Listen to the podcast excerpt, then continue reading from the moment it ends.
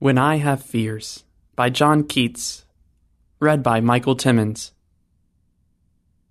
When I have fears that I may cease to be, before my pen has gleaned my teeming brain, before high piled books and charactery hold like rich garners the full ripened grain, when I behold upon the night starred face huge cloudy symbols of a high romance, and think that I may never live to trace their shadows with the magic hand of chance.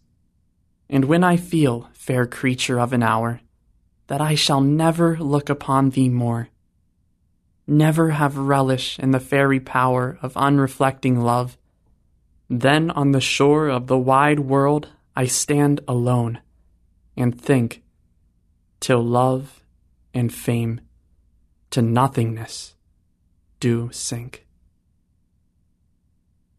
A production of We Are One Body Audio Theater.